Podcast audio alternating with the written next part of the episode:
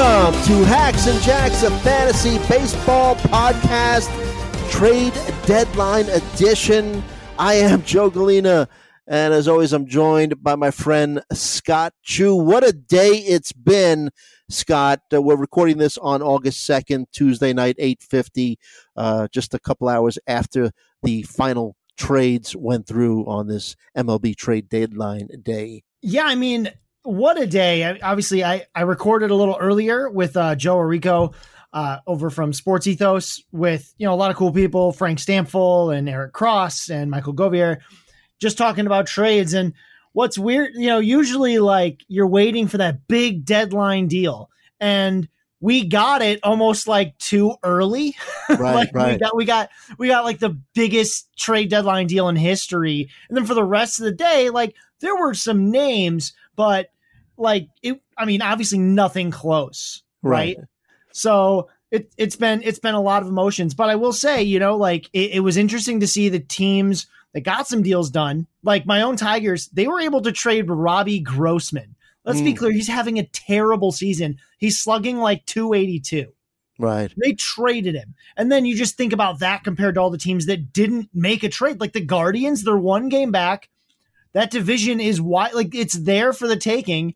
The White Sox didn't do much either, you know. Um, yeah, there were a couple teams that we were surprised that you know didn't really do much, but uh, I get Grossman. I guess uh, good hitter against lefties. I don't. I don't know. Um, uh, he got traded to the Braves, right? Um, Yep.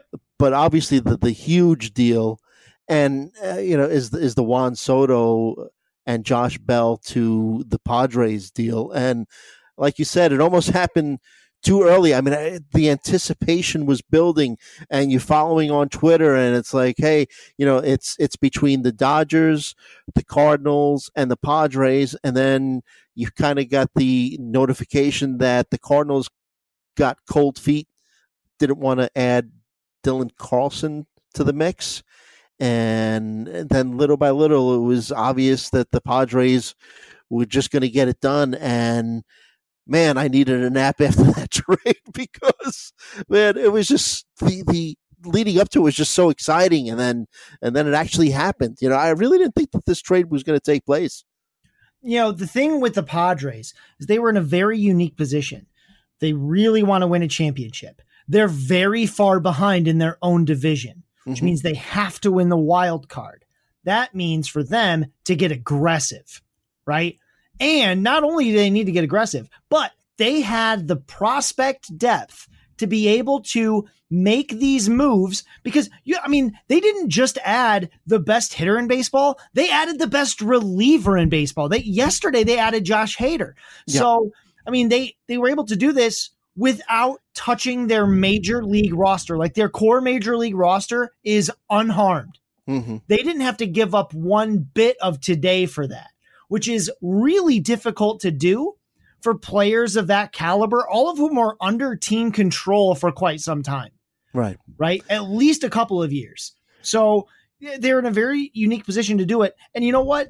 Thank God for them because they're a team that actually seems like they want to win more baseball games, right? Like they want to win more baseball games than they were going to win before the trade deadline. That's like it's hard to see a lot of teams like really feeling like they they set themselves up to like win more games. The Padres are going to win more games. Doesn't mean Mhm. they'll catch the Dodgers for the division, but they're gonna win more games. and, and they, they're probably going to win a World Series before long. They have to. I mean, look at this this roster that they've assembled: Manny Machado, Juan Soto, Josh Bell, who, who they added today. Fernando Tatis is in the wings, ready to come back. Uh, then you look at their their pitching staff: Yu Darvish, Joe Musgrove, who they just extended, right? Sean Manaea, uh, Mike Clevinger. and you, could just go on and on. And like you mentioned, uh, Josh Josh Hader, you know, and uh, s some other good relievers behind them, and Luis Garcia and uh, Nabil Crismatt. I mean, and you know, for all that has been talked about with the contract extension for Juan Soto. Uh, he's not going to be a free agent until 2025. Th- th- They don't need to do anything, right? Right. They they've basically got a player who is useful for their entire window. Mhm. where most of their core is around for most of that, right? And under team control. So, like, that's it's a perfect situation for them. It's why you see like the biggest deadline deal of all time because you rarely see these kinds of pieces line up. Mhm. A team with the ammunition and the need to pull off such a big move, right? Other teams maybe had the ammunition, but they didn't want to mortgage their future, or that's probably how a lot of teams felt, like the Cardinals. They didn't want to go that deep Mhm. right? Like the Cardinals are a team that want to compete every year. And they felt like they were going to have to give up too much of their team to do that, right? Because no one probably thinks that they can re-sign Juan Soto. He just turned down half a billion dollars. Right. Like, so you don't feel like you can resign him. So every team's thinking, how much do we want to mortgage the future? I think the Padres have it right. It's not mortgaging the future. I've got two, three more seasons. Of, I've, you know, I've got two and a half seasons of this guy. Their future looks pretty bright the next few years, right? They have, they, I mean, they have Tatis is signed for a long term deal. Yeah, they arguably have the two like two of the five best hitters on on this planet we call Earth, Mm. right? Like they got two of the five best hitters locked up for that entire timeline. And we're sleeping on Machado too, right? He's he's locked up for a long time. He, Manny he sure is. He struggled of late, but I mean, he was so good early in the season that it hasn't even really affected his like overall fantasy line. Right. right? And like again, Josh Bell is not some throw-in. The guy's got a 142 RC plus. He's hitting 301, Mhm. right? He's got 14 home runs. He drove in 57 nationals. I didn't even know they scored that many runs. Right. Right. like, Jo- Josh Bell is a real force, and, and they've been weaker at first base, hmm right? Like nothing against like Luke Voit and Eric Hosmer, but but those are those are like barely playoff level first baseman, Mm-hmm. right? I'm not saying you can't. I mean, Eric Hosmer has a World Series ring; he can do it. But like this stage in his career, he's just a guy, right? He's just a plain right-handed hitter. But Josh Bell is an actual difference maker on offense, even if he never gets back to the 35 home run guy we saw in 2019. Like, okay, fine, he's a 25 to 30 home run guy, depending on how hot he Absolutely. gets. Yeah. Decent average. great batting average, Mhm. amazing plate discipline Mhm. like he's going to age very very well right now he is a free agent at the end of the year but he's only on a 10 million dollar contract Mhm. like he's he's a guy i think that they could really resign if they want to he'll be 30 by the end of the season but it's only 30 and his skill set plays up so it's he's not one of these guys that relies really heavily on hand-eye coordination or speed or anything like that things that really deteriorate with age he relies on patience timing and pitch recognition like you can keep those skills for a long time. We see plenty of hitters have those skills for a very long time, right? Like the last national standing Nelson Cruz. A rough year this year, but he's a decade older than Josh Bell, right? Mhm. Using the same skills that Josh Bell's trying to use, except Josh Bell strikes out less. Right. Um, and you know what? I I think that this landing spot for Soto uh, couldn't be better. Uh, not only because of the talent around him, but uh, Manny Machado. You remember when he first came up, and he was pretty uh, a spunky kind of guy. I guess you know. I don't know if there might be a better adjective for it, but he's really matured. You know, Oh, and absolutely. It, it's a great landing spot for him. yeah, Like he's got all the players you'd want influencing him are like there. hmm right? Like he's got like it's it's an ex, like it's a team that's got a really nice combination of both uh veteran like it's got a veteran presence in like Manny Machado and then they've got plenty of veteran like they've got veteran pitching, right? They've got a Yu Darvish things like that. But they've also got like a really explosive set of youth, right? Even Right. after trading away pretty much their entire farm system, they still have Fernando Tatis Jr yeah, yeah. right? Like, and I, I wouldn't be like Juan Soto's the same age as those prospects they shipped, right? He's that age. So is Tatis, right? So it's Mhm. not even like they mortgaged their future. Like that was what they had to spare was prospects Right. because those guys didn't have anywhere to play right now. Mm. Yeah, I like mean, they look how good up. Astoria Ruiz had to be to even get in the lineup. He had to be like amazing, and even then he didn't start every day. Right. Yeah. I mean, they did give up talent, you know, and you have to in, in a trade like this. Mackenzie Gore, you know, CJ Abrams. Uh, but hey, like I said, their near time future is really bright. And, and I think that they're going to be favorites or in contention to be world champions for at least the next few years. Oh, absolutely. I will say this. Um, like Robert Hassell III, Mm-hmm. and you know he's he was well you know he was a bit more well known cj abrams a bit more well known he's been on lists for a while mackenzie gore a former top pitching prospect who then kind of got hurt but then came back looked good early struggled a little bit later but like james wood is actually the guy in, in the reports i saw that the nationals considered the top prospect in san diego he's a guy that's his stock has gone way up over the last year Mhm. um, and honestly, he's an outfielder. So is Hassell the third. So like, that was the only way these guys were going to sniff playing time, right. right? Was they were going to need to go to a new team. Now, nobody wants. uh, You also have to think about the Nationals. The other thing that just keeps blowing my mind about them is that if people wanted to play in Washington, if Washington wanted to win games, like obviously they won a World Series, but like the, the names they've traded in the last four years are basically an all star team between Harper, Scherzer, Turner. They let Rendon walk after, like, you know, because he wanted Mhm. a new contract. Like, Mhm. they've got a, there's a huge team there. They could Well, be they, really they won a world championship with with those with that you know core right there. So Yeah. yeah, it's amazing. And none of the, like, there's no reason, there's no reason they could have, they couldn't have just kept winning games. But teams in Major League Baseball think they're broke for some Mhm. reason. There's no broke. The pod the Padres are doing this right. You want like it's not just flags fly forever. Oh, it's do you want like they had the chance to get a team that they know can be elite for the next two to three seasons, especially if they continue to supplement with free agency and minor trades. Mhm. That's what you go and do because that's fun baseball. And like to shift it back to a fantasy perspective, right? Like don't think about the world in the in the terms of compete or dump, right? Like you don't have to do like all you should be really thinking is how do I make the best team this year and over the next three to five years? And if you can make moves that let you do both, right? Helps me win this year, helps me win over the next three to five years. Like you do that every time. That's what the Nats did. There is no fair trade for Juan Soto because he's this really unique commodity.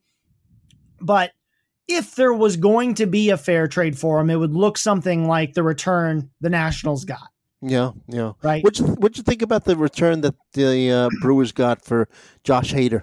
Now, Josh Hader, man, they've been dangling him out there. You know, I, I- like I did a Google search because I could swear that the Brewers had kind of mentioned that they were going to listen to offers, and you know, I found articles dating back to 2019 that you know he, he- he's been on the block, and they finally Yeah. did, um, you know, get an offer that they liked. Yeah. So a couple reasons for this. Number one, um, they've got a deep bullpen, right? Oh, Former Devin closer- Williams Yeah, goes right in, Devin and he's going to be Williams- their closer. Yeah, Devin Williams is, you know, barely a step down. He's one of the best relief pitchers in baseball. They picked up Matt Bush, who's been really, really good. Mhm. Um, a name that you wouldn't think of. They got Taylor Rogers, who was second in the league in saves. Yep, right, right? behind who? Hader. Yeah, Josh Hader, right? Uh, Brad Boxberger's getting older, but you know he's got talent. Jake McGee uh, was a closer for the, you know, for the Giants as recently as last year, Yep. right? Um, they picked up Dinelson Lamet, who we we know he's got a killer breaking ball, right? Like, Yeah. yeah, I, he's probably not a starter at this stage in his career, but you Right. have to think that this team can do something with the talent that's in that arm. I, I was shocked that he. I looked at it, his numbers. Uh, obviously, they're not that great because he's had a bad injury history. He's 30 years old already, though. Yeah, but even then, right? Because I, the the Brewers aren't trying to sell out for the future. They Right. feel like they can still compete for the wild card mhm. or even their division without Josh Hader. And they're thinking about the future. I think they're being a little cheap, but Josh Hader begins arbitration next season, which means Mhm. his salary is going to increase dramatically. And so if you're the Brewers, your thought process is, yeah, Josh Hader's worth that money, but Devin Williams gets paid a lot less. and, and he's his- just about as good. exactly right? So that's their thought is we don't lose much and we save probably 10 million dollars hmm right? 8 to 10 million dollars in arbitration salary. So that's why they make that move. They feel like it doesn't make them worse. And then if you're the padres it's they go from not really having a closer uh because Taylor Rogers got taken out of that role that's what Mhm. happened you know in the last week Amazing. I think it was Friday. Friday, the uh, Padres announced that they were going to a committee because uh, Rogers uh, had been slumping in, in his last 20 games, 7.45 ERA and five blown saves. Yeah. So they're like, well, it's going to be hard to win a lot of playoff games without a lockdown reliever. Is anyone good out there? Oh, the best one? Okay, yeah, I guess we'll go get that. With a piece that we can't even fit on our major league roster right now this year or probably even for another year or two to come. Hmm. yep. All right. So, uh, obviously, uh, Padres um, did some great stuff. They even traded for Brandon Drury. so I mean, yeah, it, that, he's actually the one who I think has like one of the bigger changes in their fantasy value. Mm-hmm. So you know, just to kind of go through some of the Padres and like changes to value, like Manny Machado, no change. Juan Soto, no change. Josh Bell, no real change. Right, like nothing that's worth acting on. Um, like a couple other guys maybe moved down in the lineup, like Jake Cronenworth moves down in the lineup, but that's fine because he's hitting behind like some of the best hitters, you know, in this universe. And like other guys, like it's maybe a bit of a bummer for folks who have been riding the the Nomar Mazara. Uh, you know, they probably picked him up off waivers and have just been kind of riding that he's been sort of hot. He's out of the lineup now, right? Juan Soto takes that job. Juan, Juan Soto is now the big lefty, you know, big lefty outfielder. So, you know, I kind of kind of get that. But you know, I think the guy who loses the most value is probably Brandon Drury. He had really been taking advantage of the small confines of Great American Ballpark. Yep. And his home roads, I'm not saying he's bad on the road. Like this isn't a this isn't a like a he's good on he's good at home, bad on the road. It was that he was spectacular at home and merely good on the road, right? His mm-hmm. OPS on the road, uh 750, 775, something like that. And then at home it was over 900, right? So like a good OPS, but not the masher that he is in Great American Ballpark. So right. he gets it's like maybe a tiny bit down, but again, there's still like it, it's not like you need to cut the guy, right? And it's not like you really need to do anything because while he will probably lose some power numbers and he may lose OPS, remember that OPS isn't the same as runs and RBI. And I think he'll get plenty of those. He's slated to hit behind Manny Machado, Juan Soto, Josh Bell. You tell me one of those guys won't be on base when he hits a double? Yeah. Yeah. I mean, that's just what's going to happen. Just pick up some of their scraps. Yeah. Right. So even if those home runs turn to doubles, a couple of them are going to be outs, a couple of them to be doubles, but they're going to be doubles with friggin' guys on base. Yeah. Right. So they'll turn into RBI. So anything you lose, like on one hand, it's a big impact because like you're going to probably see ratios look a little different than they had before. And what you have to hope, and I think it's a decent hope and thought, is that sure the ratios will come down, but what I'll get home runs and ratios go down, but I'll make it back up in runs and RBI, at mm-hmm. least to the point where I don't have to do anything drastic. And this is still an everyday starter for my fantasy team. Yeah, yeah, good point. Um, kind of, I like the Brandon Drury story. Kind of uh, like a, a post hype sleeper, where a few years back, a lot of fantasy anal- analysts and a lot of fantasy managers were really in on him, uh, but uh, didn't deliver until till now. And uh, good analysis on your part. No need to cut him. I agree, but um, yeah, let's move away from from the Padres, and um, obviously we're not going to cover every single trade, but uh, uh, Luis Castillo uh, traded to the Mariners for minor leaguers Noelvi Marte, Levi Stoudt, Edwin Arroyo, and Dylan Moore. Now, uh, my Yankees had been on Luis Castillo, and uh, uh, he, along with uh, Frankie Montas, were probably the two most coveted uh, starters uh, um, around this trade deadline. So Mariners now in real life, I mean, they've been red hot, you know, the past uh, few weeks. but in, in, real life, if they could make it into the playoffs, you know, Robbie Ray and Luis Castillo at the top, a nice one-two punch yeah, Logan Gilbert's pitched well as oh, you know, yeah, on yeah. the same token. Absolutely. George Kirby's there if they want if they want to use him. If mm-hmm. they can't use them as starters, they can move them into long relievers if Robbie Ray is maybe a little off that day, mm-hmm. something like that. I think it gives them more pitching depth. And then of course their their bullpen's been fantastic, right? Paul Sewald, Andres Munoz, Matthew Festa, these are guys yeah. that have really, really been good. So it's been a uh, fluid situation too, you yeah, know. Uh, yeah. So and, and like and this this ignores the fact like not only that, but like their IL is loaded, right? Like Julio Rodriguez obviously went on the IL quite recently with uh right with like a right wrist bruise, I think it was. Uh, they've got um, you know Mitch Haniger still on the IL. He'll be back soon. So not only is this team kind of like you know they're rebuilding, but they also get pieces back just mm-hmm. from health and activations, right? Yep. Yep. Like you know, right now they're kind of forced starting Jesse Winker every single day when he probably doesn't need to be starting every single day. Right? He's just not that kind of player right now. But once Mitch Haniger comes back, what have you got? You've got a righty lefty combination right there. You can right. either have it with Winker or you can have it with Kyle Lewis over in right field. Um, you you know, all of a sudden this team may not have the superstar power as many other teams in the American League, but they've got depth, right? The lineup the lineup has performed. I mean, Jarred Kelenic, who'd been playing really well in AAA. And then every time he comes to the major leagues, can't uh, hit his way out of a paper bag. yeah, I mean to be fair, it's only been two games, oh, but yeah, but yeah, like Jarred Kelenic, Kyle Lewis is back now. Cal Raleigh's been pretty good, uh, mm-hmm. playing catcher for them. Eugenio yeah. Suarez has power found hitter. that power stroke.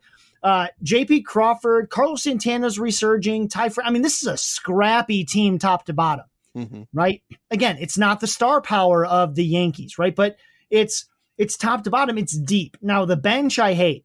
Like I don't love the bench they have right now, but the starting lineup is good, and there are some pieces that are going to come off the IL at some point that can be useful, right? Obviously, Julio Rodriguez coming up that gives them a lot more depth. Mitch Haniger gives them more depth. They did, uh, they made another trade. They, they, you know, the Curt Casali trade, which is really just a backup catcher because you know this is really you know Cal Raleigh still a young catcher. He's 25. It takes a long time for catchers to develop. They need another one that can be good. The other ones haven't been great. So they've got another guy they can rely on. This team's just trying to be really deep. Even if this isn't their year, I think they're also really set up to compete next year. Yep. Yep.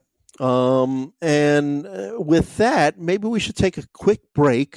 And I, I mentioned uh, Frankie Montas and um, my Yankees made made some moves there, Scott, that I want to talk about. Get your opinion on. And I we'll couldn't believe about... we didn't lead with that, Joe. the restraint you're showing how, is just fantastic. How, how, could I uh, ignore the uh, one of the biggest trades in baseball history?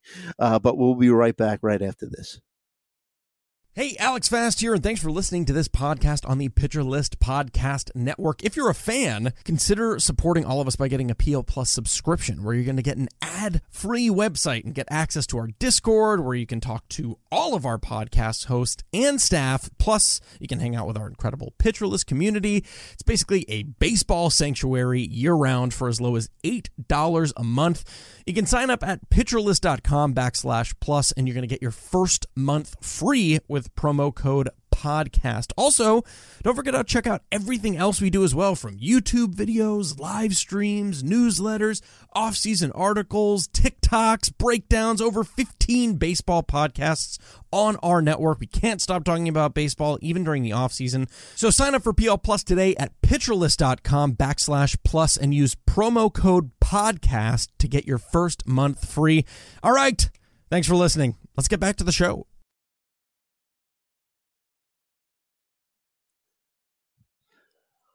All right, we're back.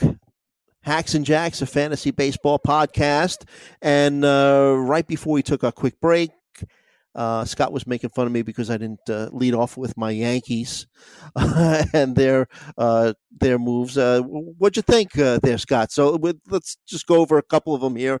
Um, last week, the Yankees traded for Andrew Benintendi, uh, top of the lineup uh, base type of player, right?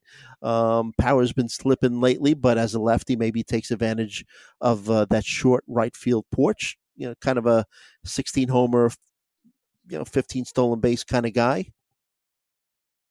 Yeah, I mean he's he's not the you know top five young player that he was when he originally debuted with Boston, right? We thought this might be a 2020 guy, 25, yes, 25 guy uh, great batting average. Didn't quite work out that way. I mean, he had a 2020 season uh, back in 2017, and then since then, uh, you know, the power and the speed have really kind of dipped. But you know, this year the power is way, way down. Mm-hmm. Uh, part of that's probably playing in Kansas City, but playing in Kansas City shouldn't take away, you know, he played in Kansas City last year too and got 17 home runs. Right. So, but he has really improved the plate discipline. So he's walking a lot more than he had previously, striking out a lot less. That's given him a great batting average. It, you know, it gives the Yankees, I mean, the Yankee, it's weird because the Yankees didn't really need him, but apparently they probably just didn't believe that much in Matt Carpenter. Um, so they went to go get themselves a guy, you know, who Well- obviously you can field better than Carpenter can, a guy who can, you know, just do a little bit more. I mean, Um, you could always use a guy that you know, at 350 lifetime OBP. Um, you know, I mean, you know, Aaron Hicks has been slumping, and he's come on lately, but you know, uh, and then uh, eventually, uh, you know, Joey Gallo uh, got traded today. Uh, so eh, to say that they didn't need him, I mean, you could always use a guy at the top of your lineup that gets on base when you have all these power hitters yeah, absolutely. And. And I should mention, you know, you brought up Aaron Hicks. He's likely to lose playing time if and when uh, Harrison Bader can get healthy again, because Harrison Bader is a top notch defensive center fielder. yeah, Uh, he also adds some speed to a team that doesn't have a lot of stolen base threats. right. Right? Like Right. if you look at this lineup, you wonder who could steal more than 10 bases. I think their best base stealer is Anthony Rizzo. Well, I mean, Honestly. IKF could steal some bases. Oh, yeah, yeah, yeah, yeah. could- um, and and now uh, you know Benintendi could steal a couple as well. But you're right; they're not the go-go Yankees. Definitely right not. so having yeah so so having bader adds an element to their team i don't think that they had uh you know previously so so that's a big deal I'll be honest He with you. It's just a quick break. Um, I was a little surprised with the addition of Harrison Bader, and and just an aside, uh, that trade, uh, the uh, Yankees picked up Harrison Bader from the Cardinals and traded away Jordan Montgomery. I, I was a little surprised with that trade. Uh, I was a little surprised they gave up on Jordan Montgomery, even though he's been slumping lately. But you look at Harrison Bader, great, great glove, right? And uh, also, like Benintendi, a 15 15 guy, 15 homer, 15 stolen base guy. Now, Benintendi is going to be a free agent at the end of the season. Bader is on the IL, like you mentioned, with a heel uh, injury. Other than the fact that Benintendi's, not, you know, possibly going to walk in free agency, I was a little surprised at the move. so i was thinking about this and when i was on uh the a trade deadline show earlier today I, I sort of brought this up the yankees care about having three pitchers they need three because they're going to be playing in october and in Yeah. october they need three Mm-hmm. right and they've got them they've got garrett cole frankie montas and some combination uh, Cortes. Louis- Nasty Nestor. Yeah, and Luis Severino when he's healthy, right? Unfortunately, he's going to be out till mid to late September now. They, they right, but healthy in October, which is great. Yeah, right? So if you look at the Yankees as a team playing for October, where does Jordan Montgomery fit on that October roster, Mhm. right? Do you like do you take him over Jameson Taillon? Yeah, like yeah, you probably take him over Domingo Germán, but that's over, that's as like a fifth starter. Mhm. So if if he makes it, you squeeze him as a fifth starter. So instead of that, you go, what do we need? Well, you know it would be nice is if we can get him healthy by October because we care about October. Harrison Bader as a defensive center fielder, either because we like the platoon matchup, or even if Aaron Hicks is starting the game, we can take out Aaron Hicks. We can put in Harrison Bader. We Mhm. can pinch run him. We can have him be a defensive replacement. It adds something to this team they didn't have. And even with it, you know, they don't get to play all their games at home. They're going to have other, you know, they're going to play other games where the outfields are bigger than they are in New York, right? You're going to want that rangy, uh, you know, that rangy center fielder to do that. It's a lot easier to find a place on this roster for uh, Harrison Bader because he could take the place of Marwin Gonzalez in a heartbeat, right? Sure. It's easy to find a place for him, you know, in the sense that it's much harder to find that place for Jordan Montgomery. And as far as Jordan Montgomery goes, like, unfortunately, this is kind of a hit to his fantasy value, right? Because like the Cardinals are a decent team, but it's not the free wins you were getting with the Yankees, Mhm. right? Because, you know, the Cardinals aren't going to hit three home runs a day from this dude named Aaron Judge. Like that, they, they don't have that. They don't. So- they don't lead the major leagues in runs scored. right. right. Yeah. So the margin for error for Jordan Montgomery gets a little worse, even if you, you know, even after you factor in the improvement for home ballpark. And there's some weird, uh, those, you know, those, uh, early, you know, those early afternoon games in St. Louis can get real weird, especially as you get later in the year because the shadows cover the, uh, I can't remember which one it is. I think the shadows cover the batter's box, but not the pitcher Hmm. right? So like you know eh, you get some benefit from that, but it doesn't cancel out all the wins you were getting. So, right. you know, his margin for error is now a lot smaller. Again, he's not like some cut. If he's been rosterable in your leagues, you can hold on to him. Of course, he was more of a streamer in maybe 10 team leagues, but the deeper you get, the more you keep him. You just realize that you might get slight ratio boosts, maybe, but you're going to lose the wins. What do you think about uh, Benintendi's fantasy value and Harrison Bader's fantasy value once he returns? Yeah, so Bader's uh, yeah, so Bader yeah, Bader's mostly unchanged, right? Because there's also, you know, I'm not quite sure where he'll hit in this lineup, but I wouldn't be shocked if it's down seven, eight, nine, right? Um, and a lot of what he was doing, you know, I'm not sure a lot of the stuff he was doing before the break is, you know, necessarily him. He was showing a pretty different batted ball profile. He was showing, you know, some different plate discipline. He was, he was being, you know, he was much better. He had been stealing a ton of bases uh, to start, but that's, you know, that's probably going to change. I think his fantasy value was already kind of shot because he's probably not coming back until September, right? Mm-hmm. Like he's had some setbacks with that foot. It's hard to say exactly when he'll be back. So the real fantasy value comes from Andrew Benintendi, um, assuming he gets vaccinated. I can't remember if he was one of the unvaccinated Royals. He was. But uh, mm-hmm. yeah, so him and Whit Merrifield both got traded. Yeah. Merrifield goes to Toronto. To where, Toronto, of all places. however, I will say this about that uh, for both Benintendi and Whit Merrifield I'm not sure they care about the Royals telling them to get vaccinated for this one series. Yeah, yeah. But uh, that, so, that, yeah, but if you want to play for a championship, you just got to get poked in the arm. I think these guys are getting Merrifield, uh, I'm paraphrasing here, but that's what uh, people were ticked off at him. He said uh, basically what you just said is that hey, if I was playing for a contender, maybe I'd consider getting vaccinated.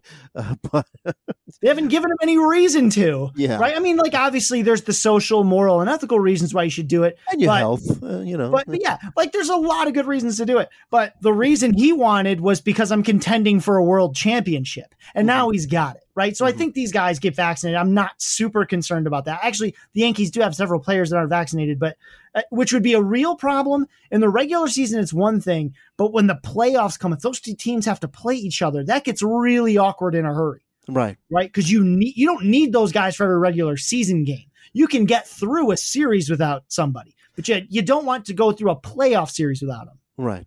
Supposedly, it sounds like uh, Benintendi was going to or did get vaccinated. As you know, supposedly that wasn't an issue anymore, but I guess yeah. we'll find out. But but you know, I think he's the one that gets the value boost because he's a guy that because of you know he's a he's a pretty high contact guy. Doesn't have a ton of power. Doesn't have a ton of speed. That means the way he makes his fantasy bucks is volume. He's got to be in lineups. He's got you need it so that every hit gets a runner an RBI, mm-hmm. right? Like every t- like that's what you need because he's not going to drive like he's not going to drive himself in that often. And he's not going to steal bases. I'll tell you that runs category could be tough, and uh, you know Benintendi in this lineup is you know he's going to score a lot of runs.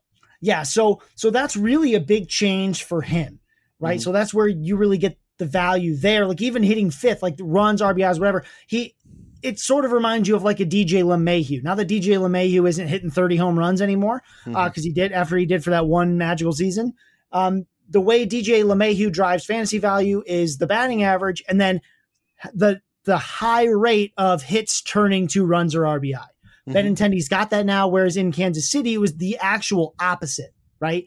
He was not likely to like he probably had a lot of two for four days with no stats just two hits, right? So his value goes up in all formats. Right. Because he, I mean, especially in roto and categories, but also in points, just because again, with points, there's two ways you score. You score in the batter's box and you score on bases, right? And Benintendi was not scoring on bases. His batter's box damage was limited to hits, and then on bases, it was hard for him to get driven home. As as a Yankee, right? He just he's going to drive in more runners. And even if the back half of that Yankee lineup, like I can't imagine Josh Donaldson doesn't get platooned at some point. He's just not yeah. good.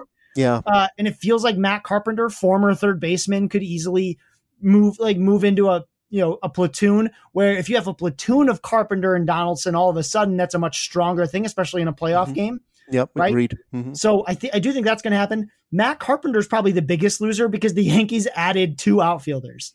Mm-hmm. And so Carpenter no longer really has a place to play except to force Josh Donaldson into a timeshare. And you know, with the way Donaldson has been hitting, that that's very real possibility. Very yeah, real. I mean, I just don't see another way that happens. I really the only other way is it's some sort of unfortunate injury to a middle infielder like a Gleyber Torres or an IKF, mm-hmm. mm-hmm. uh, because then you know Gleyber Torres isn't DH anymore. He can play the base, but but even then, and then Stanton comes back, it gets really convoluted. So, yeah. uh, Matt, you know, Matt Carpenter, it stinks because I thought he could be re- a really useful contributor, hitting you know near the middle of that lineup like he had been. Mm-hmm. But now he's only probably going to play. He's he's going to play against righties, but he's only going to play against righties, and that's going to make it tough for him to carry value in standard ten and twelve teamers. Mm-hmm. So and, and then uh, even in fifteen teamers, he's you've really got to you've really got to be looking at that schedule to see how many lefties because if two or more lefties are on the docket, it's hard to start Matt Carpenter because he's going to sit at least twice. Right, right. All right. So the Yankees also picked up uh, Frankie Montas and Lou Trivino from the A's. I mean, obviously, you know, uh, a bit of a boost for Frankie Montas, even though he was you know, a highly regarded starting pitcher, but uh, pitching with uh, the Yankee offense behind him, obviously that's a that's a nice little boost. Lou Trivino had been the A's closer, and we we talked about you know closers being traded at the trade deadline and them losing their jobs and whatnot, not being a closer in their new team, uh, and that's the case here. Um, but Trivino uh, had been having a, a tough year, then kind of been pitching better lately. Um, also has that power sinker like Clay Holmes, and the Yanks think that maybe uh, they could figure out, you know, how they could improve that, that power sinker like they did with Clay Holmes. But um, so fantasy implications here. Obviously, Trivino's not going to be closing for the Yankees, but uh, looking at the A's, uh, Dany Jimenez is still hurt, so. Uh, next man up, Zach Jackson, and maybe even AJ Puk. But for now, Zach Jackson. Um, is the A's closer. And for a team that doesn't win that many games, I was looking at their total numbers, total number of saves. Uh, they actually have quite a few, you know, for a team. Yeah, that's because every every win is a save opportunity, right? It's not like the Yankees where they win sixteen to two. Right. A's ain't beating nobody sixteen to two, right? When they win, it's three to two. Right. So they, oh, just just put the Astros in front of the A's, and they'll they'll show you what they can do. Yeah, right. Uh, the you know with the A's, uh, I as far as like talent is concerned, I really like AJ Puk there. Right. Mm-hmm. I, I, know I really wish he had been able to become a starter. I just don't think that's going to work. And I think the A's have the right idea by putting him in the bullpen. I think he can be a lights out reliever for them. However, Zach, Jans- Zach Johnson's been that sort of eighth inning. Ja- Zach Jackson's been that eighth inning guy for them. Um, he, you know, he was he wasn't really a well regarded prospect or anything, but he is pitching really well. He probably he was walking too many guys. He's really fixed that of late. I think he's at like six straight appearances without a walk, maybe seven now. So, you know, that that's a big deal. He's he's doing better, but the strikeouts have also come down, right? Like his last four appearances, he's got mm-hmm. one strikeout. Now, a lot of them are one out appearances what's going to be weird here is I wouldn't be shocked if the A's do sort of platoon this though, because they have this very convenient righty lefty split, right? So Zach Jackson, right handed, AJ Puk, left handed, they can just pick and choose which one they want to use. So I think that's a very realistic possibility. But if I had, if I have to just pick one to speculate on, I actually really want AJ Puk because I also think he's more valuable when he's not getting saves too, mm-hmm, right? Because mm-hmm. at least lots of strikeouts, he's got good ratios, he's got a lot of upside. So I like that. And then, of course, Lou Trivino's droppable in every league, everywhere, even saves holds. There's no real format. You really need to save him because um, he's not that great of a pitcher. He his his fantasy value is entirely role dependent, and it's long gone. He's not going to sniff a closer's role. He's like eighth in line in New York. Mm. Uh, and then for Montas, it's sort of the the opposite of what I was talking about Jordan with Jordan Montgomery. Jordan Montgomery is going to a place where the ballpark is more friendly, but the team context is a bit worse, mm-hmm. right? Whereas Montas goes to a place that's probably significantly less pitcher friendly. The Oakland Coliseum, it's giant foul territory. It's got large, con- it's big. It's a mausoleum. Right? Yeah. yeah it, it's huge. so that was really, really helpful for him where now he's going to a place where fly, he'll get punished for fly balls more. Mm-hmm. But thankfully he's got good enough stuff that, you know, he's, that's not it that's not as big of a concern. And of course, the wins now are way more achievable. Sure. For Frank yep. Montas, he can have a bad day and still get a win. That was never going to happen in Oakland. Right. So and so and also he he goes deeper into games too than a lot of starters in baseball. Fifteen of his first sixteen starts, he went at least five innings. So yes. he'll be in there so for like, a win. Yeah, his value in quality starts leagues pretty much, you know, the same, maybe weirdly slightly worse, if only because you don't care about the wins in a quality start league. So all you're going to see is potentially some ratio, but also you're talking about a guy, you, then you start adding in the human element, which you never want to forget about. He's going from probably like one of the worst teams in baseball to the, you know, one of the best teams in baseball, Mhm. right? He, he's, I mean, these guys are competitive. Oh, excuse me, you- they, they are right now the best team in baseball. uh, yeah. So, so when he, you know, when he when he gets over there, he gets to wake up in the morning and go, "I might win a World Series." I guarantee you, before today, he was not waking up and thinking that the A's were not going to the World Series in any parallel universe, right? I don't care how many MCU universes you get, multiverse of madness, don't care, right? like it's not going to happen. You know, there's there's no universe where that team was going to the World Series. Where there's a very real universe. It might be this one that the Yankees go to the World Series. That's a huge factor for some guys. It's pressure turns negative, right? Joey Gallo very famously had kind of been saying like, "I hate feel playing so here." bad for that guy. Yeah. Yeah, hated playing there. Right. So good for him. It's funny. He didn't go to a smaller market. He probably went to the only city that's bigger than, but, but the fan He goes from a, a totally great different. team in first place in the American League to these uh, an equally great team uh, in first place in the National League. So Yeah, I wish I wish him the best. Yeah. Yeah, but but good for him. Uh, you know what's what's interesting about the Dodgers, who who now by acquiring Joey Gallo have this really interesting. Their seven, eight, nine right now is something that two years ago was a three, four, five. It's Mhm. Max Muncy, Cody Bellinger, Joey Gallo. Amazing. Right? Yeah. like, Yeah. like amazing how like that that team's so deep that Max Muncy, Cody Bellinger stink this year, and it doesn't affect their win total. hmm like any other team that loses two hitters of that magnitude to slumping, like they're screwed. hmm It- like it crushes them, right? Um, it- like even even a team like the Nats, they lose two hitters, they go from bad to hilariously bad, right?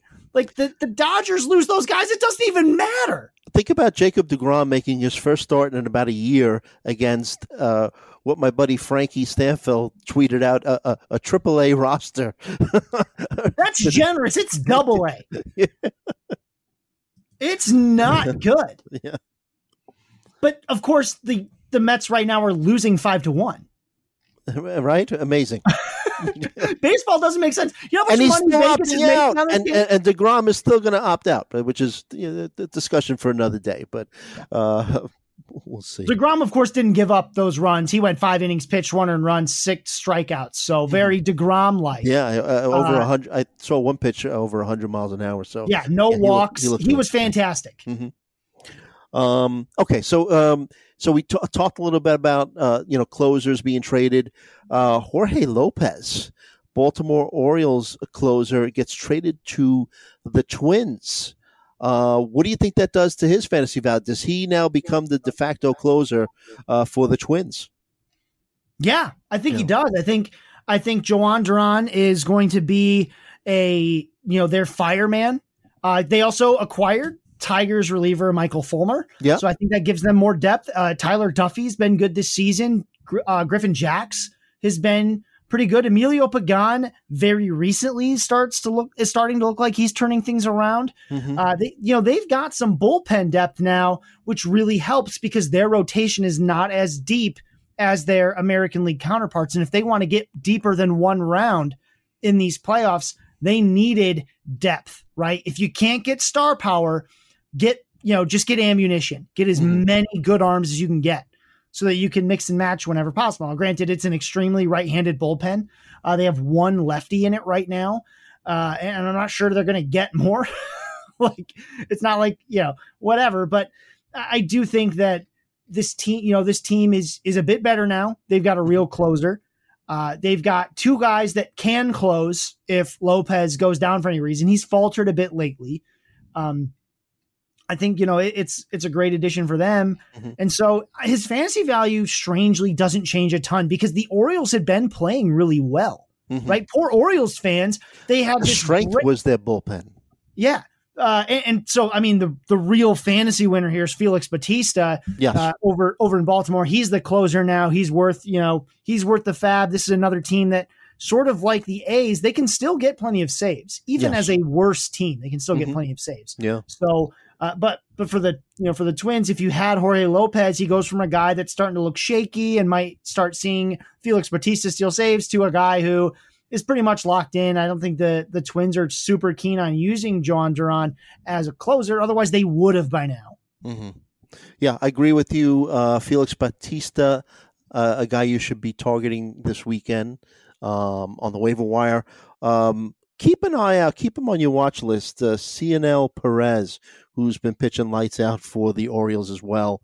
Uh, 1.25 ERA on the season, and like it, uh, I kind of mentioned before, their strength this year has the Orioles has been their bullpen. So, um, good stuff there, and it's I'm glad to see because I I do have uh, Jorge Lopez and TGFBI, so I'm glad to see that you don't think that he's going to uh, lose any fantasy value. So I'm holding you to it. But uh, Twins also Twins were active, uh, picked up Tyler Mahle, uh, starting pitcher from the Reds, highly regarded, had a really good season uh, last year. Not so good this this season. Was 13 and six, 3.75 ERA. Maybe getting out of that little ballpark will help him out.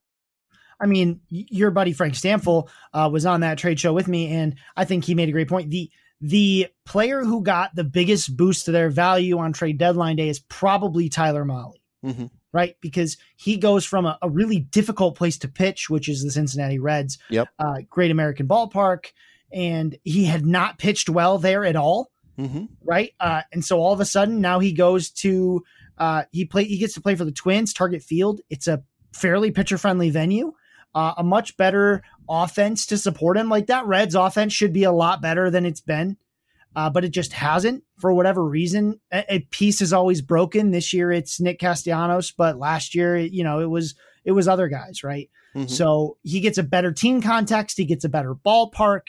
He gets, you know, rejuvenated as a team with a team that is absolutely playing for, you know, for a division, you know, for their division or for, you know, the wild card.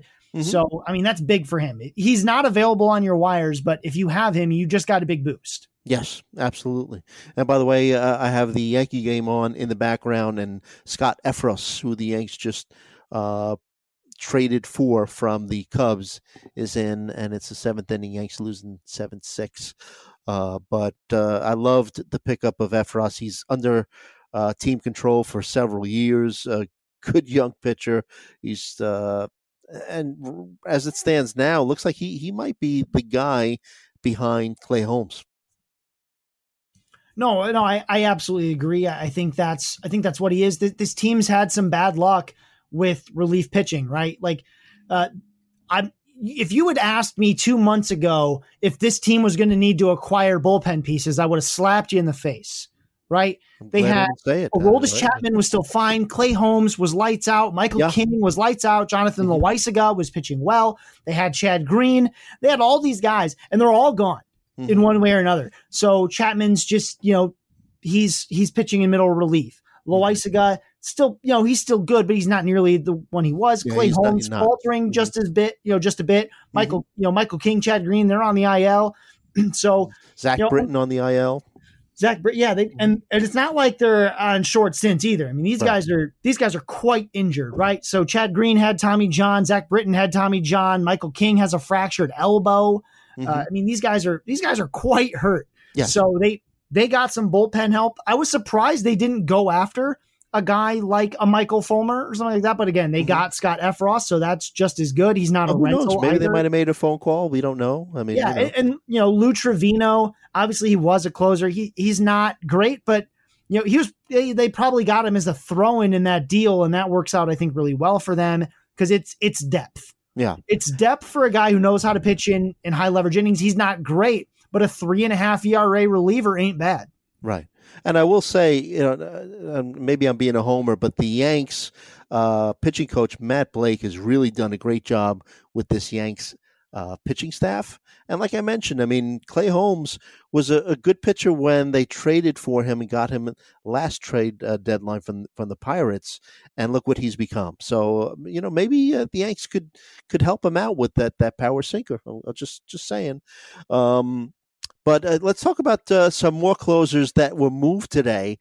This one kind of surprised me, but I guess uh, the Angels uh, are just throwing in the towel. Raisel Iglesias gets traded to the Braves, and on paper, I mean, you got to say that this is going to kill his fantasy value because he's likely pitching behind Kenley Jansen he is pitching behind Kenley Jansen, but it can't hurt his fantasy value any more than the month of July did. If I'm not mistaken, Raisel Iglesias never lost his job, but he did blow a save, struggled in another appearance, and only had one save for the entire month. Mm-hmm. He, as a closer, he had one save. A closer for a team that has talent, he got one save for a whole month. It's wild to me. Um, so his fantasy value, he doesn't change that much. Uh, he does, you know, he does go in behind. I know that they traded Will Smith. Um, yeah, to the uh, Astros. The one thing about this deadline that doesn't really matter for fantasy purposes, but I mean, maybe it does if you want to try to translate it into your actual leagues. The weirdest thing to me is the number of contenders that traded with other contenders, right? There's a very pervasive fantasy mindset, which is you don't trade with people that are contending, mm-hmm. right? But a lot of contenders did just that. Right now, most of it was cross league, AL trading to NL, so that if I see you, it's only in the World Series. Right. But it, it was interesting to see that. I mean, even Jordan Montgomery to the Cardinals, that's a team trying to contend in their own special way. Mm-hmm. Right. Uh, the you know, a lot of teams just shipping shipping guys that are part of teams that are contending. So uh, it his value obviously drops. It went from fringe value to none. Right. Right. Like that, that's really the big thing for Raisel Iglesias. He, he went from had a really bad month. You were thinking about cutting him, and now you don't have to think anymore. You can just cut him. Yeah. Wow. Amazing uh, with the season that he put together last year, and all of a sudden now he's cuttable.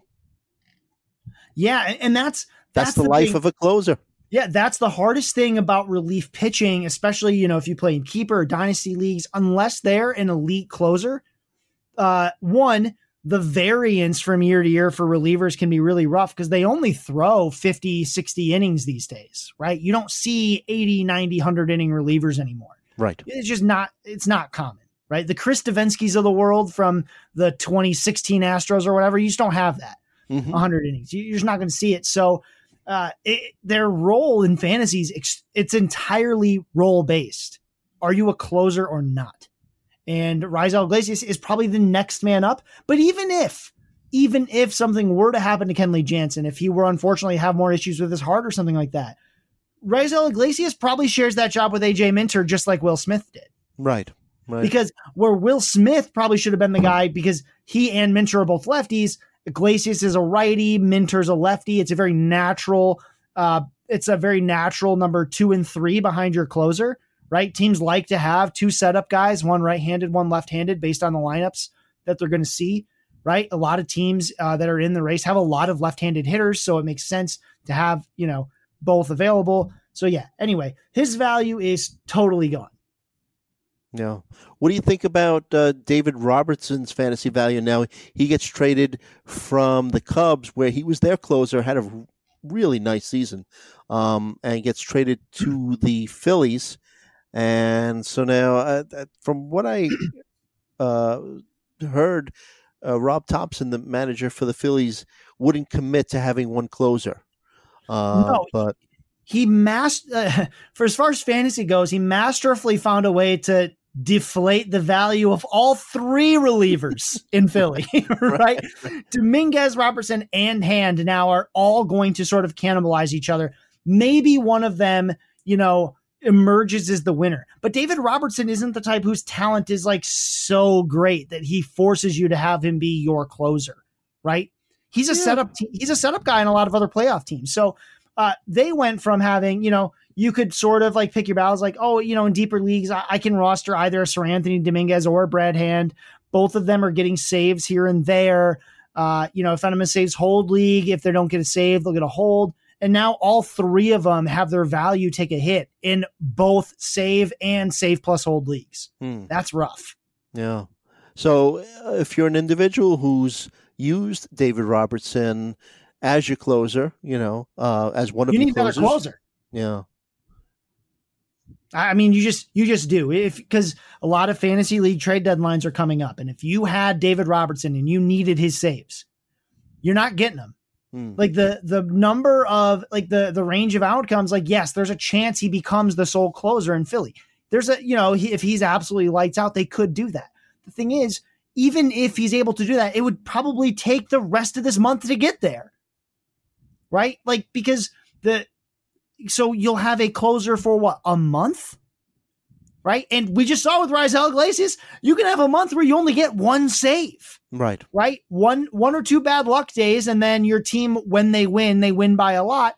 All of a sudden, you don't have a lot of saves. So you know, all three of these guys, I think in ten team leagues, I do think they're all droppable.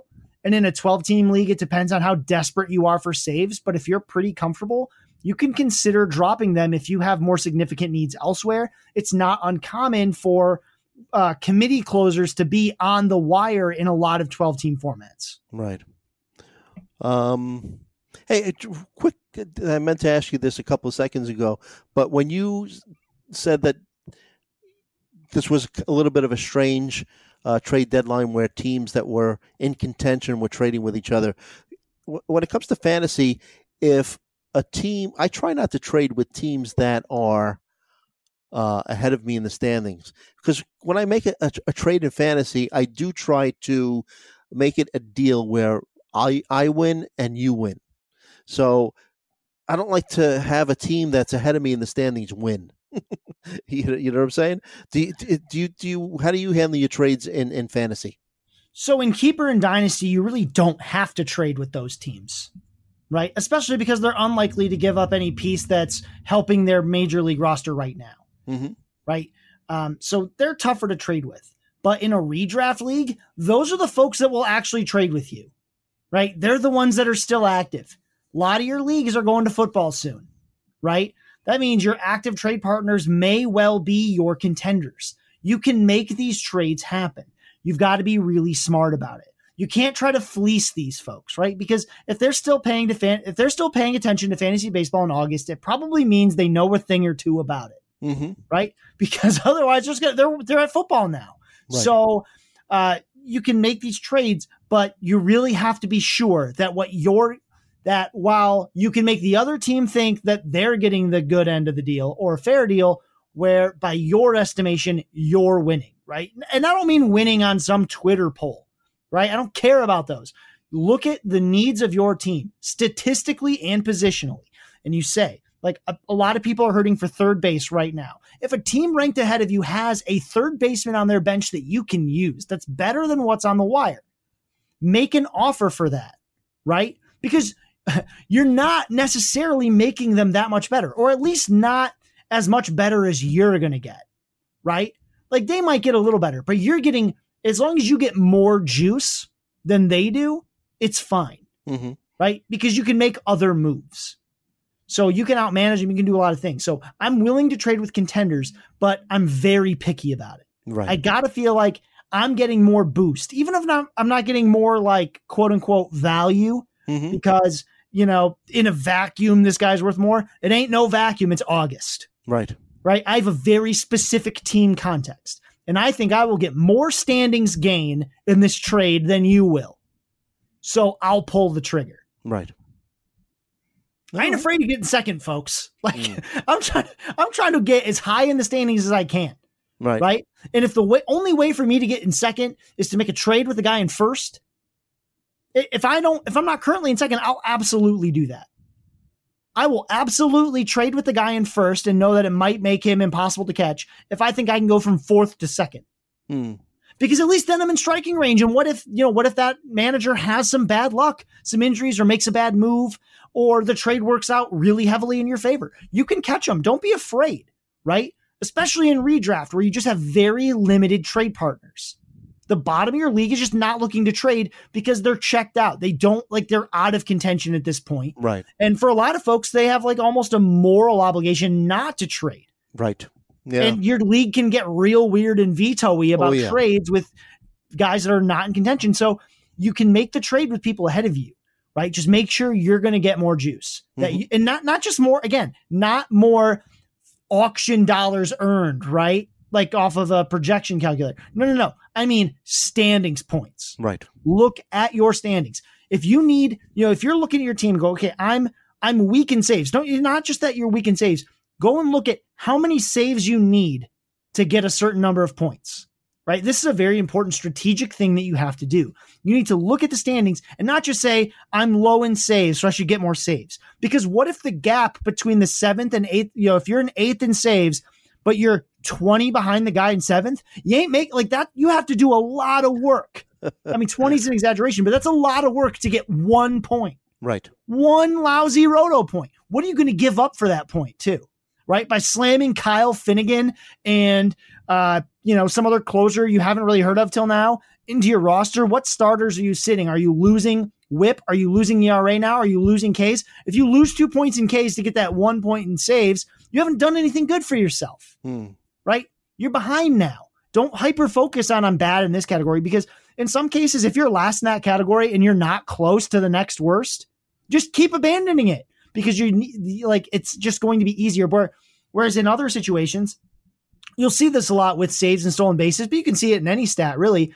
You go and look and you go, oh wow, I'm really tightly packed with the guys in fourth, fifth, and sixth in steals. Right, we're all separated by three steals. I bet I can get four more steals than the rest of these guys for the rest of the season if I sure do this and this. Sure you can. Yeah. And there's four rankings points with a lot less effort than you would have had to for that save scenario, hmm right? That's where you get the if you look and you're like, oh man, it's like I'm I'm fourth in OBP, but if I could just raise it by two hundredths of a point, just by focusing on a couple high OBP players, I could move up two standing points there and sustain it. That's what you do. That's the attack. Because even though you wouldn't think you need to get more of it because you're in fourth, if those two spots above you are ripe for the taking, go and try to get them. Right? Mhm. Don't just look at the places that you're bad. Look at the places where there's the most to gain with the least amount of effort. Start there.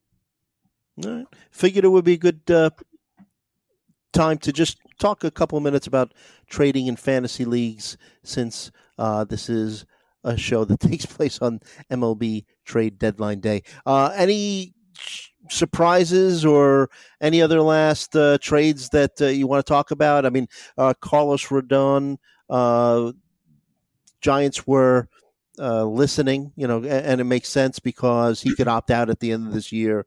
Uh, surprises as to you know some guys that ended up being on the block, or you know some moves that were made? Red Sox were kind of weird that they traded for Tommy Pham, uh, then gave up Christian Vázquez, and then picked up Hosmer, and a, I guess a couple of uh, they did the uh, the Padres a favor. Yeah, they picking up a bought those their prospects, from Yeah. the Padres. Yeah, yeah, They they literally purchased them, yeah, yeah. right? Like like they sent Eric Hosmer and a bag of balls and a bunch of prospects Right. for essentially cash considerations, Yeah, right? yeah. So, uh, I, you know, I think some of the some of the bigger surprises, again, the Guardians not making a move blows my mind. Mhm. Uh, at least try to make the playoffs, guys. Like, even if Right. you don't think you can win it all, you don't want to, you don't feel like going to the playoffs.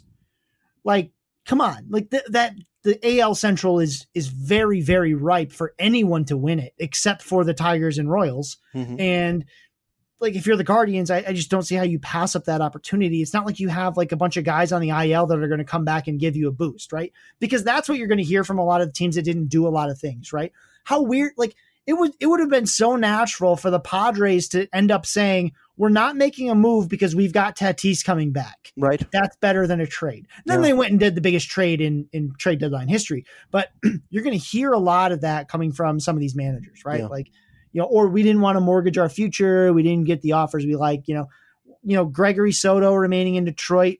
Yet they were able to move Robbie Grossman. See oh, that Robbie Grossman trade to me is what kind of sets me off because it's a great trade. The Tigers getting anything for Robbie Grossman, a guy who's been extremely disappointing, slugging 282, right? Bat, you know, batting average is terrible. OBP is bad, right? terrible. Mhm. He, I mean, he's just been bad, Mhm. right? So, like, they were able to move him for an actual prospect with an interesting pitch. Like the Mhm. guy, the, the guy they picked up, uh, he throws a nice slider, according to Trevor Huth, right? Like, they got a nice slider for Robbie Grossman. Like, I, I was surprised if they'd get a ham sandwich with mayonnaise on it. Hey, the Yankees Right? were able to trade Gallo, who was batting 160. Right. I mean, you know. and get Clayton Beeter. Clayton Beeter's not Mhm. some nobody prospect. He's not Mhm. some 35 plus graded 19 year old, Right. right? He's like a second round draft pick two years ago, hmm right? You know, he's he's got some electricity, right? You know, this is a guy that that actually is something. They got something without worsening their major league roster because they didn't know what the heck to do with Gallo anyway. Although I, you know, and I'm and I'm glad they were able to do it because there are personal reasons that teams will trade guys, right? If you remember a couple years ago, I this was like the most famous example. Stephen Piscotty got traded well. Yeah. uh, because he wanted to be closer to his mom going Mhm. through a very serious illness, right? Mhm. So like I'm I'm sure that part of like there is some of that to the Joey Gallo story, right? Like they begged for anything, right? Yeah. Uh, they were like, please let us send this guy out. yeah. And I mean, and to be fair, to Joey Gallo's credit, even if he can't become the hitter that he was, up until this season, he had been a plus defender in the Yes. outfield for the Texas Rangers. Right. So and and good on the bases too. Uh, and Yeah. obviously, you know, previously a, a a perennial forty homer guy, and you know, uh, it, he gave an interview to the Athletic, and he made no excuses. He said, "Look, I just haven't gotten it done." you know, you really f- feel watching him play every day. You really feel bad for the guy. So I'm I'm wishing uh, the best for him. yeah, absolutely. And you know, honestly, the Dodgers last year they carried you know the the pinch hitting dead weight of Albert Pujols Mhm. to a whole bunch of wins and a deep, you know and, and a good season, right? They can absolutely do that with Joey Gallo, except the upside is considerably higher. Mhm. Right? Would it be that weird for us to see Joey Gallo go on a heater for the month of August or September No, and hit and- 10 home runs? And you That's know what? Ne- next year, when they take away the uh, the shift, the guy might be Yeah, batting hit singles 220, 230. Yeah, who Yeah. The guy hasn't had a single since team started shift yeah. Yeah, yeah. but like so so that i mean that's that's a big deal so i i think you know obviously the cubs not making any moves is surprising i like xander bogaerts have no idea what the red sox are really trying to accomplish if Mm. anything Mhm. right it almost it almost felt like they were just sort of bored and got on their computer and like yeah. offered some trades just to see what would happen right like very fantasy managery right Yeah. just like throw you know you've had a couple drinks so you throw some trades out there right and some of them get accepted randomly you wake up the next morning you forgot you'd offered them in the first place and you're like oh i guess i have tommy pham now right like that, that's kind of how that feels but um you and know who's that player to be named later that we're going to send? We got got some work to do. yeah. So, you know, obviously, you know, there's there's a lot of big real life winners. As far as fantasy implication, obviously the the big winners are going to be guys who get everyday roles, right? Mhm. Um, this would be a heck of a time for Akil Baddoo to turn it back on, right? With Robbie Mhm. Grossman gone, there is an open spot in that outfield. I'm not saying you should go pick him up because he's just been absolutely dreadful, but I'm not doing this podcast without mentioning Akil Baddoo so uh so that you know that matters i'm thrilled skubal wasn't traded because it makes me sound like not an idiot when i sat here last week and said there's absolutely no way he's being traded and that he's only being floated so that people will pick up the phone Mm. the braves picked up the phone and took robbie grossman of all people right like I know no you. I know you call called the up on Skubal, but can I interest you in a little Robbie Grossman? I mean, it's it's like, you know, Yeah. seems like there's not a fit for Skubal, but I got this other thing, and you could certainly use someone who's good against left-handed pitching now that you've lost Adam Duvall. yeah, kick the tires on this Robbie guy. You you do you want a pinch hitter against righties or against lefties for free? Mm-mm. Send us someone you don't want. hmm I mean, just with any redeemable quality. And it happened. Good for them. Batting 364 against left-handed pitching this season. That's why that's why Atlanta makes that deal. It's not because they think he's going to hit hard. It's because they have a very specific use for him Mhm. and probably no room for the starting pitcher that they gave up or Right. no confidence, right? So, I mean, that's how it works. Uh, you know, I, I think Paul Sporer had a you know had a really good take on the trade deadline, and that's the one the one fantasy take to ignore from all this are those people that just say should have got more, right? Yeah, I saw that tweet. Yes, yeah. Yeah, and, and it's it's good advice not only for real baseball but fantasy baseball. Mhm. There's a lot of folks out there I find that are really worried about losing their tr- like losing the trade in the course of public opinion. But like the only people who give a damn about your trade are the other 10 to 14 people in your league. Right? And you don't care if they think you won or not. Right? In fact, you, they can all think you lost the trade for all you care. All that matters is where you end up in the standings. Mm-hmm. I can't preach this enough. If you think the trade makes your team better, yeah, sure, go check around. But if, if the advice you get from someone is simply, I think you can get more, that's not advice. That's a cop out, right? Like, I know that for me, a minimum is saying, like, there might be more here, but this is what I think of the deal as is, right? And when you say like, "Oh, can I get more?" If they can't tell you what kind of more, that means you're not getting advice, mm-hmm. right? A lot of folks are going to be asking for advice from various fantasy analysts, their friends, whoever, right? It's it's okay to disagree with someone, but just don't be that person that always just says, "Should have got more." Right. Should have got more because that's not anything. That's not that's not telling us anything. Well, the the you know the Nats should have got more. There wasn't more. They, like Th- this more ignores the fact that every trade market has a finite cap on the amount of resources available. I actually think the Nats got a pretty good you know, return. They got as good of a trade package as that as yeah. could have been possible. If it mm-hmm. feels light, it's because Juan Soto probably shouldn't be traded. Mm-hmm. But he, but in real baseball, you have considerations like he turned down half a billion dollars. Right right? So that matters. But in fantasy baseball, we don't have those same kind of issues, right? We don't have to worry about whether our guy is going to resign, right? Like, because we're either going to pay the price to get them or not. We have a very one way thing. So you don't have to worry about those things. So don't worry about whether, you know, oh, I won the trade, I lost trade. Find out if, if you feel like you have to trade this player, get the best thing you can get. Even if everyone says you could get more, you could get more in some other league but you're in your league, right? If that's a move you have to make, if that's the only way you can get saves, steals, runs, a third baseman, whatever it is, do it. Do it and ab- and don't look back, right? It's not just that flags fly forever. It's that don't be par- you know don't get the you know paralysis by analysis, right? Don't be the whole well. I guess I could get more. If that if you truly believe that's the best offer, and it's you know it's within the within a range of tolerance, right? Go ahead and pull it off if you think that's what moves you up in the standings. Mm. All right. Good show today, Scott. Good talking to you. A really, really fun day in baseball. One of my favorite days of the year of the baseball in baseball. I, I, love today. Obviously, I love opening day, and hopefully this December we could have winter baseball meetings. You know, normal uh, interactions, you know, between COVID and the lockout, whatever. It's just that's that's another uh, fun fun week of, of, of baseball for me. So uh, great stuff from you. Great analysis there, Scott. Uh, slams lid on things for today. Follow me at Joe Gallina. Follow that guy, Scott Chu, at If the Chu Fits. Check out uh, the hitters list that he puts out. It comes out every Wednesday, Scott, or Thursday. Yep, Wednesday afternoon. Wednesday, yep, yep. Um, and first pitch pos- podcast, of course, right? Um, subscribe to our podcast. Uh, leave us a, a review, and uh, as always, we hope that all of your fantasies become realities. And we'll see you next time.